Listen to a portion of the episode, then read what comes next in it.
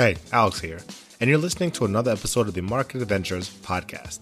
In today's episode, we're going to talk about inflation and how complex it's made to seem, but how simply it can be understood. Stay tuned.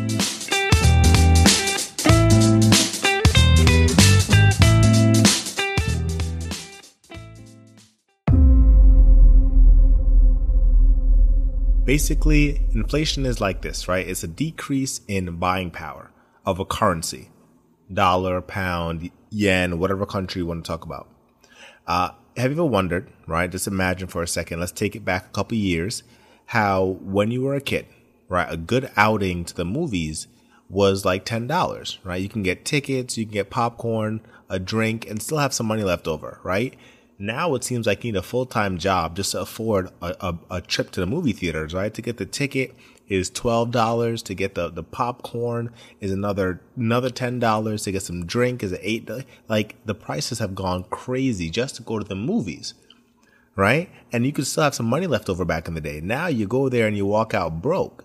Now I'm only 27, so imagine what it's like being in your 60s I mean, the 60 year olds probably could have went to the movies when they were kids for like two bucks, right? And still have some money left over to get some pop, right? We need to work more hours now, uh, just to have the same or worse standards of living today, right? The same 40 hour work week is not putting in the same amount of money into your pockets, right? Retirement for a lot of people is out of reach because the only thing that they've ever accumulated was dollars. And that's what we're here to talk about, right? The dollar gets weaker every year because of inflation, right? Inflation is a decrease in buying power of a currency. The dollar is a currency. Every year, inflation is, they say 2 to 3%, but we're looking at more like 5%, right? So every year, the dollar is getting weaker by 2 to 3%, or again, more like 5%. So something that costs $100 this year will probably cost $105 next year and so on and so forth every single year. Now, there's another definition that you don't hear spoken about, right? Because that this, the definition we just went over is super basic, very well known, and it's it's it's as much as you really need to know. But here's the other definition that's not talked about, right? You can read it in books like The Creature from Jekyll Island and other books that kind of talk about the underpinnings of this economy but you're not going to hear about it on TV on CNBC. Inflation can also be described as the transfer of wealth from the middle class to the rich. Right? Think about what I just said, right? People are working harder and harder to have the same standard of living, and in some case, worse standard of living. The lower and middle class understand the concept of earning money through labor and utilizing that money or going into debt with the hopes of paying it back with that same money, that same labor. If every year inflation goes up and the dollar they're working for becomes weaker, right? But the money that they're making does not move with inflation. So if they're not getting a 5% increase every single year in the amount of money they're making, they're getting poorer every single year. But the owner of the items they buy, right? The TVs, the cars, the houses, the property that they're paying rent or mortgage. Those owners are getting two forms of income to help beat inflation. They're getting paid the rent or mortgage, which is the passive income, which is nice, but they're getting what's called appreciation. You see, when the buying power of the dollar goes down, that means prices have gone up, right? Think about it. If a dollar is not as strong, that means something that used to cost a dollar costs more than a dollar. So the dollar does not, is not strong enough to purchase that item anymore, right? So when uh, prices go up, that means the prices of assets like houses, um, businesses, real estate, land, uh, when those prices go up, the value of the of the underlying asset goes up as well. That's known as appreciation. So if I, if I own a house, yes, I'm getting a, a mortgage on it or rent on it. I can increase the rent uh, every single year, but I'm not really worried about the rent as much as I am about the appreciation of the value of the actual property that I'm collecting the rent from.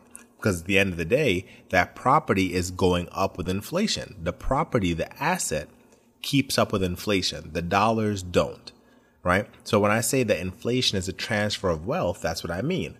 The rich own assets. So that is moving to the step of inflation. we are paying for their assets, right? We're paying our money to them and they're going to protect that money when they take it from us. And we are losing our purchasing power with every dollar we earn, right? We don't own assets as middle class and poor. So we're essentially paying a hidden tax, right? So, I mean, the cost of goods and services that they're receiving, they're collecting money for the items and they're collecting appreciation, right? So the transfer right there is complete. That's how the transfer of wealth moves from the poor and the middle class paying for the assets and paying into the appreciation of those assets, the value of the assets for the rich, because we don't own assets, we own dollars. Jerome Powell, the chair of the Federal Reserve, has many responsibilities, but of those, his job is to regulate inflation. His job is to keep inflation under control and people employed and keep the economy strong when we get measures, and keep in mind what I just said, his job is to keep inflation under control, not get rid of inflation, right? He's supposed to make sure that we have inflation. He wants inflation, which means this transfer of wealth needs to be constant. It can't be too hot, can't be too slow. It's constant. When we get measures like the consumer price index, which we got uh, this week, the producer price index, which we got this week, like we got the last few days uh, of inflation news and scares and things like that. Those measure the price of goods for the consumer and for the producers to produce, and it compares it monthly or yearly, right? Compares it to last month, which is June, or compares it to last year, 2020, right? He looks at that. His entire staff looks at that, among other things, and they basically say, okay, we can keep the economy going just as fast or slow it down right? Super, super simple. Speed up, slow down, stay the same. But what they don't say is that those measures are not so much, uh, um, it's not so much that they care about how much money that we're spending on things, right? The cost of goods for us. It's that hidden tax. It's that hidden amount that the poor are paying and the middle class are paying and we're helping the rich become even richer, the wealthier become wealthier because we don't understand that assets protect our our money, right? Assets protect our strength, our buying power, and by keeping our money in dollars, we're helping them become rich. We're passing our wealth on to those who already have wealth, right? So there's no need to be afraid of inflation. There's no point of being afraid of it. Your fear is not going to change the way things are. You can go tell your um, your elected official, you can go tell whoever you want. Everybody knows this when you get to that level. Everybody at that level knows this. They all, the Powell knows it, Biden knows it, uh, the Congress knows it. It's just the way it works. But you can put yourself on the winning side of it. You won't necessarily change it, but you can put yourself on the winning side of it. So the moral of the story, own appreciating assets and not cash.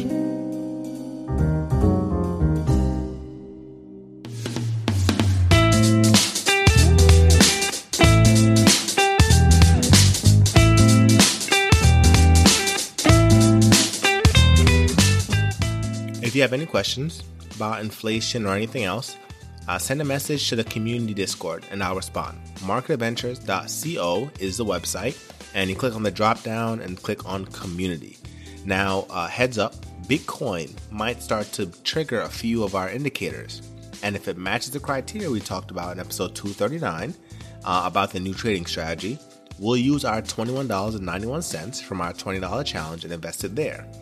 Uh, it's not there yet, but the signals are, are, starting to be triggered. Nothing's been triggered yet, but it's look like it looks like it's lining up. The pitch is coming over the plate. We're just waiting to hit something at the park. And so I'll probably be dropping that in the Discord first, just because the Discord is right at hand. I have to wait to record and publish the show to get it out to you. So if you want to find out a day before, if I do decide to get into a play, jump in the Discord, say hi, ask questions, uh, all that stuff. I'll let you know what I'm thinking, what I'm doing. Otherwise, I'll see you here tomorrow. Be here or be square, bring a friend, and leave a five star review. Much love. This has been your host, Alex Cunningham, saying, Be well, and remember, as you begin searching for answers to life's challenges, don't seek security, seek adventure.